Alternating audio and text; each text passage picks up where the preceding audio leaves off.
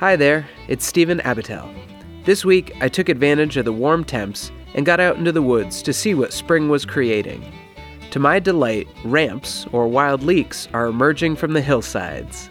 If you are lucky, you may see them coming to your farmer's market soon, and you can try your hand at a delicious ramp pesto. In honor of the start of spring foraging season, we're re releasing one of my favorite episodes of Root Words foraging. I find a lot of rejuvenation and food from foraging, and would like to see the practice available to more people. If you are a landowner, please consider allowing people to access the land for hunting, fishing, foraging, and recreation. If someone comes to your door to ask permission, please be open to the conversation. There are some important things in life that cannot be found in a grocery store or pharmacy. And if you don't have a necessary reason, consider not posting your land. I hope you enjoy this episode, and thanks for listening.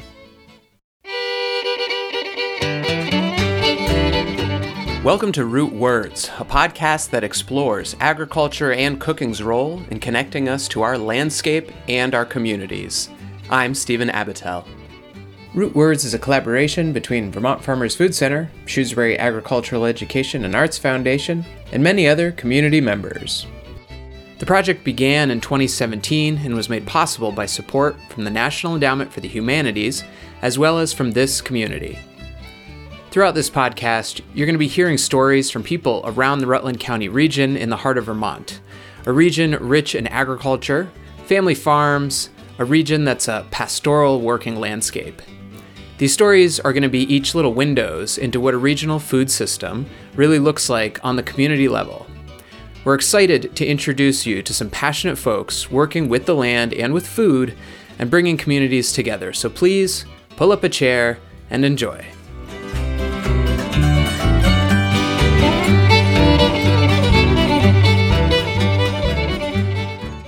Before there was home delivery, before there were supermarkets, before there was refrigeration, even before people cooked their food, people fed themselves and their families by foraging their landscape.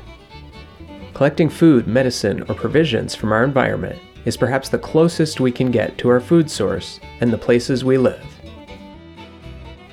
Much of the world continues a healthy relationship to their home through foraging, and even here in the US, foraging is having a reemergence, spurred by revivals of tradition and quests for self sufficiency and connection to one's landscape, even in urban environments.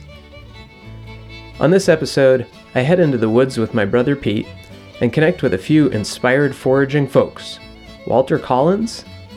I'm Walter Everett Collins IV, and uh, we try to be fully self sustainable. I mean, we like to know what we're eating, what we're putting into our bodies, and, and specifically, you know, how it's grown, where it's grown, or how it's raised. And Tina Pease. Hi, so I'm Tina Pease, and I live in the Mad River Valley in Vermont, and I'm a food photographer and food stylist. Vermont got a lot of rain this past spring, and that meant a lot of mushrooms. My mushroom knowledge was pretty limited until my brother Pete connected me with the Vermont Foragers group on Facebook, and we started going out to see our hunting grounds in a whole new way. What are, what do we just come upon up on this hilltop? Describe this place. We found a nice little honey hole of black trumpets. A good spot to uh, remember for next year.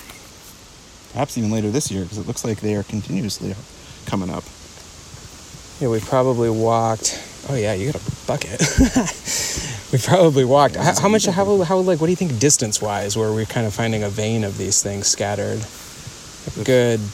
I mean, it's like a hundred yard kind of patch. It seems like. Uh, at least a good percentage.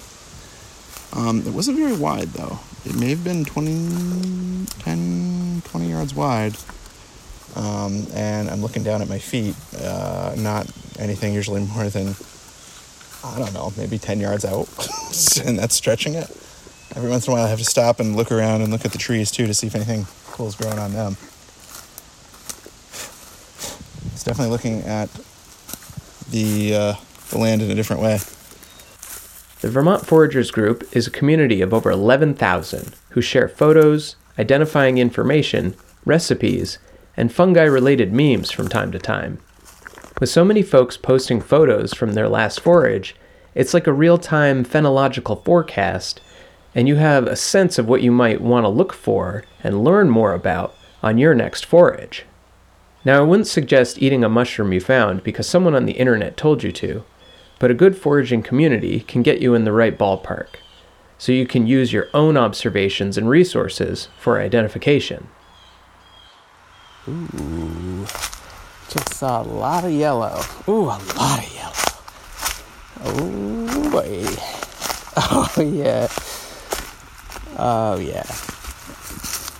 This looks good. This looks like this looks like a chanterelle patch. nice. so exciting. Just find the forest productive here in end of July. I could see why this could be. I've only been out here about an hour. I can see that this could become addictive. It's a way of life. I'm like seeing a little flash of pattern or color, and I just want to go skipping off through the forest towards it. Vermont Foragers Group moderator, Walter Collins, gave me a lot of guidance this past season, so I called him up to learn more about his foraging practice. I'm Walter Everett Collins the fourth, and uh, actually born and raised in the in the city. Well, I had grandfather who lived in the in the country in Rehoboth, Massachusetts, and I'd spend a lot of time there and he always had us in the woods. He'd always take us kids up in the woods and he'd teach us, you know, what we could eat, what we couldn't eat, from real basic mushrooms like black trumpets and chanterelles and porcinis. God, what else? Uh, lobster mushrooms and uh, turkey tails for teas and medicines and stuff like that. You know, when I was a kid, I was really interested in it and uh, I just found it fascinating. And then, of course, as you grow up, you kind of you know you fall out of that stuff for a while and you do this and that but i know you know when i started raising my family and everything like that we wanted to get back to the land. Mo- really to be honest about it it was after the financial collapse in 2008 and uh I just just I seen what had happened to me and, and so many of my friends and I wanted to change my life back around and wanted to start raising everything for myself so I didn't have to rely on anything and anybody and got right back into it. I I wasn't on the internet. I never really believed in it. I just barely got internet service just 5 6 years ago for my daughter for for high school and then I found Facebook and I found these groups and we we made these groups up and uh, I've just dove right back in head first just learning as much as I can, doing as much as we could for ourselves, and really, you know, living off the land as much as possible. So I've I've found you th- through my yeah my experience with um, Vermont Foragers Facebook group, which I've learned a ton from this this summer, spring and summer, and um, and yeah, that's how that's how I came across uh, you and the and all the kind of mentorship it seems like you're giving in that group. So could you talk a little right. bit about like what that group is and what your yeah, role yeah. role is? Yeah. So when I discovered Vermont Foragers, it was pretty much kind of like what you're you're saying there. You know, we were already doing stuff in the woods ourselves, of course. You know, like we'd had been doing for the last decade. I mean, the group I thought even for me was essential in helping me learn things I didn't know about it. Like aborted entolomas, like I had never really heard of those. Shrimp of the woods, there is their common name, and and you know I became a part of the group as a moderator, and I truly try to spend as much time on there as I can. We have a very busy life as it is, but it's just very enjoyable, and I like the community because so so many different groups you know they they take on a role people get sarcastic with each other. I just I find Vermont Foragers to be a kind place and just a genuine spot. And I've gotten to meet so many people in you know in everyday life in real life by coming up and, and visiting with us or saying hello and you know just just getting to meet folks but uh it it pushes me even further to learn more and more because I want to be as helpful as I can and informative as I can when when others ask questions. I think that all we can do every day is constantly learn, constantly learn, constantly learn. You know, it, it, anyone can benefit from being a member of Vermont Foragers. You know, there's people there that can answer questions about West Coast mushrooms or Southern mushrooms or, you know, even other countries. Um, I'm pretty sure we have some um, members from you know Europe and stuff like that and they're always really informative and some of the stuff they're used to eating over there is stuff that a lot of us wouldn't think of eating here but mm. they know how to process it they know what to do and it's just incredible you know I, I love sharing recipes. I always have a little input. Of course, one of my go-tos is like I just love deep fried mushrooms in any way, shape, or form. So I'm always I'm always advocating for that. But there's so many other ways to serve different mushrooms. Hericium species, um, they lend themselves really well to like seafood dishes like crab cakes and stuff like that. And to be perfectly honest, if you made crab cakes with like a Hericium coralloides or a Hericium erinaceus or an Americanus, you'd be hard pressed to tell the difference from that and real seafood, which also leans it very beneficial to like vegans and vegetarians mm. because they can get those same flavors, you know, with without you know going against what they love and what they do. So to go back a bit, just what is foraging generally, and and I guess what does it look like t- to you, or how do you you personally forage? So for me, I I mean, foraging is all encompassing. It's you know, it's sourcing your food from the wild, whether it be hunting or gathering, you know, collecting. It, it's it's really all encompassing.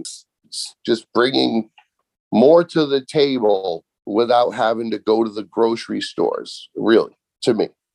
Just can you list some of the stuff that you you do with your family to to provide? Oh gosh. So we try to be fully self-sustainable. We absolutely buy grain and feed for our animals, but for the last decade especially, we've raised all the meat that we utilize in our house through you know a sustainable homestead farm. You know the animals are born here they're raised here you know they're they're at the end result you know they're slaughtered here. We can all of our vegetables you know our fruits our jellies our pickles you know all that stuff for the year. I mean we like to know what we're eating what we're putting into our bodies and and specifically you know how it's grown where it's grown or how it's raised is all very important to us foraging is interesting because it's always kind of tapped into the really uh, direct um, kind of environment and weather patterns and what's going on right now um, could you just kind of do a little bit of description of kind of each kind of Vermont season of foraging? Like, what is there in the different periods? Oh, like what's yeah. like what's available at, at any given time. Yeah yeah yeah. So it really you know it, it starts in spring i would say. Ramp season is my absolute favorite. I will say that. I mean we're blessed up here in early early spring so we'll be out you know maple sugaring. And you know you'll be out there and the snow's knee deep when you start and then by the time you're done sugaring real early spring when you're out there in the maple yards and, and, especially in the right environments you'll see they'll start popping up real real early man and ramps are just delicious. But then you know we get into the plant side of it. Oh but there's just hundreds and thousands of medicinal plants out there. I mean there's a use for everything really in the forest um, early spring, some of the first very common fungi we'll see would be uh, Cerioporus squamosus, or also known as pheasant back mushrooms. Um, then you will see the Morchella species, the morels coming out. And then you also at that time have the gyromitras, which a lot of people like to compare, or they commonly call false morels. It starts with those three pre- predominantly in early spring, and then it slowly starts moving on into like chanterelles and early spring oysters, um, pulmonaria species. Let me think. As the summer comes into swing, you know, right around, you know, late June, I would say the second to third week of June, we'll start seeing the chanterelles popping up everywhere, starting in southern Vermont. And you can kind of track your location through the group. If, you know, say someone post, uh, say they post the first morel of the year, they could be lower, you know, down in southern Vermont, and you kind of know, you know, it's going to track its way up through as the weather as the weather comes up. My favorite time is late summer going into fall because there's just everything. It's almost impossible to list. Around July 4th, you have your medicinals like uh, Ganoderma tsugae, which is the reishi mushroom, or it's not true reishi, but it's our reishi in the north. That'll start popping out on hemlocks. The chanterelles will be in full flush. The russulas are starting to to really grow, you know, and then you got the lactarius species, the milk caps late summer, you know, going into early fall is probably the most exciting time because as you walk, you'll just see so much going on in the woods. And then as fall progresses and we start getting some cooler weather, which this year is a little weird, not having really even a frost to speak of up here yet. Then you get into when you get into the oak stands, you get into the really popular, the hen of the woods, and you get, you know, the chicken of the woods and all these. There's also you know, Berkeley polypores, uh, black staining polypores. There's just just so much out there, and even right now is a good time. I could walk up in my woods later. Today's our day off, and we'll go look at our hericium logs that we know where they are. Those are the white coral mushrooms, and you know they they love this time of year also. And and and plants like raspberries and blueberries lend themselves to multiple different things.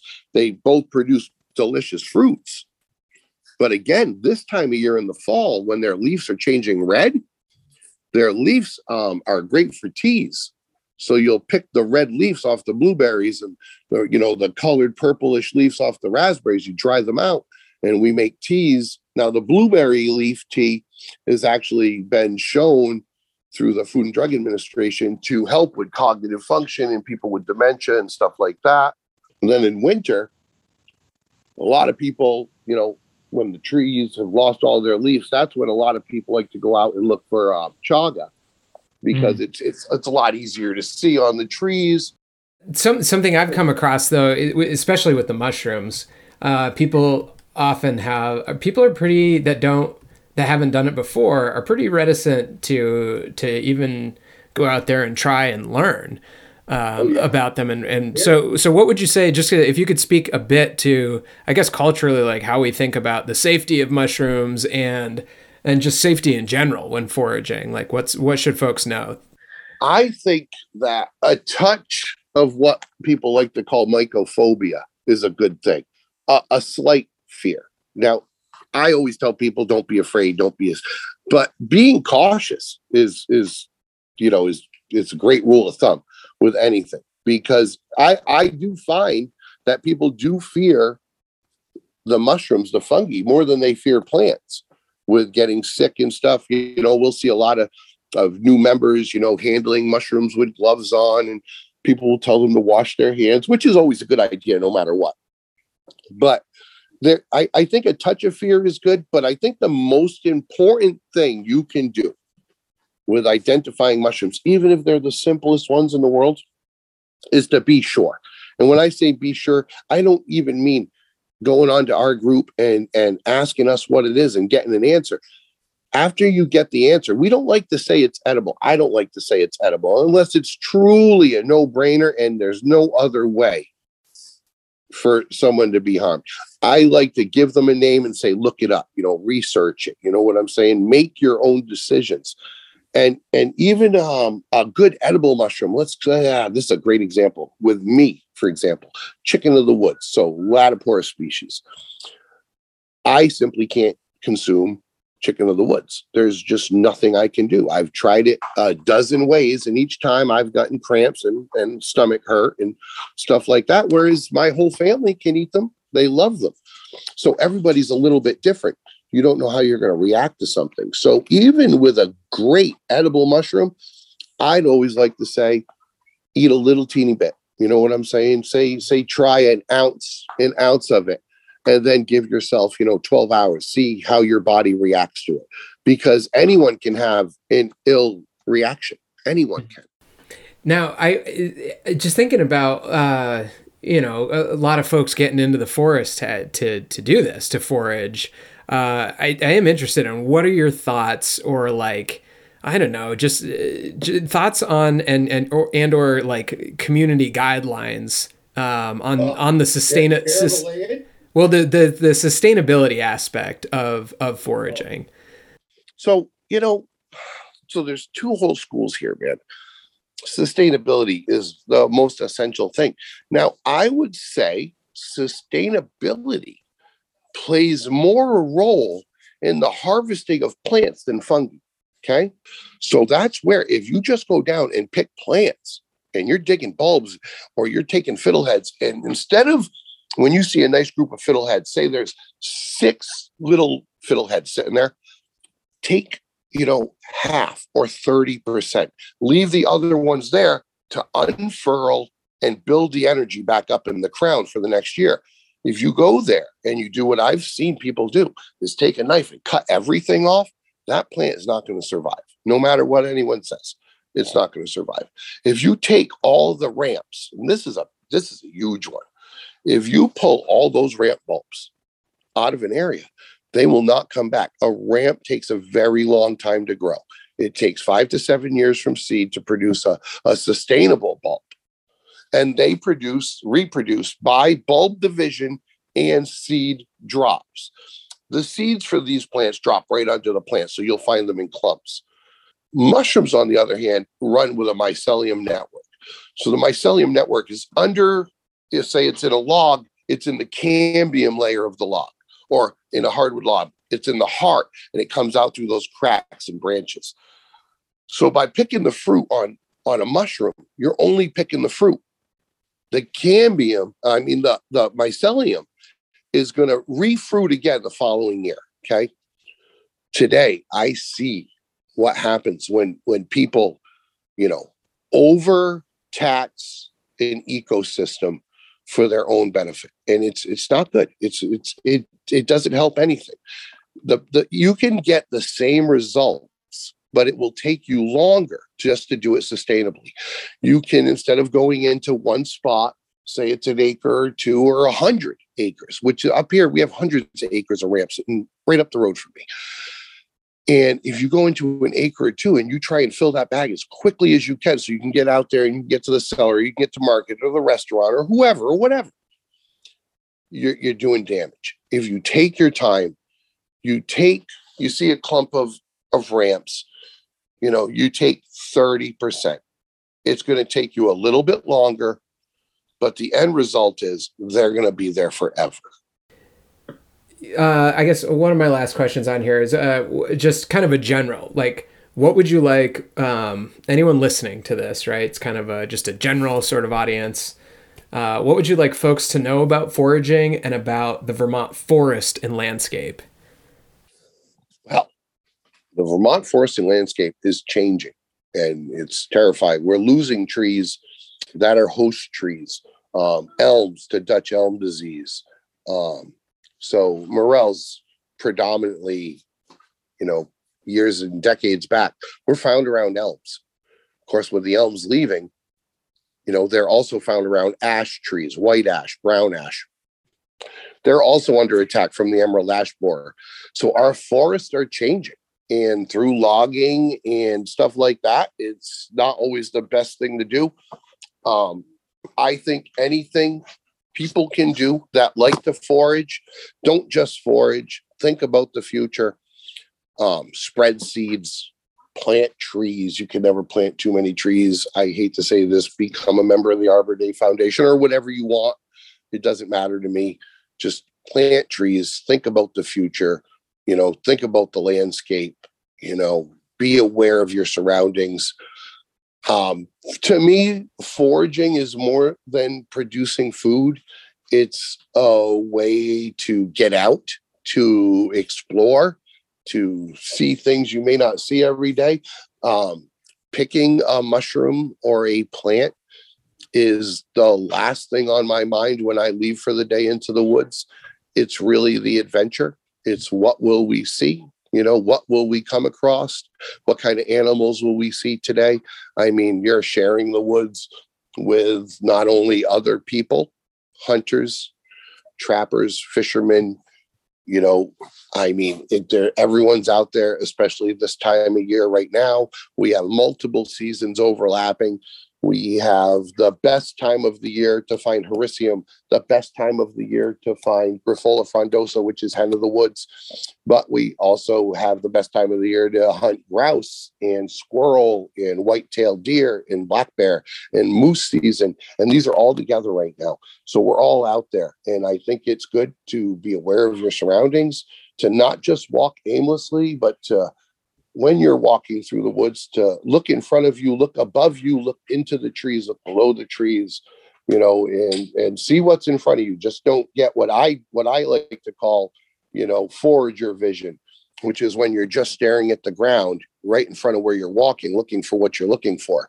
You know, be aware of your surroundings, be aware of others that are in the woods with you, you know, be safe. You know, I think that's important.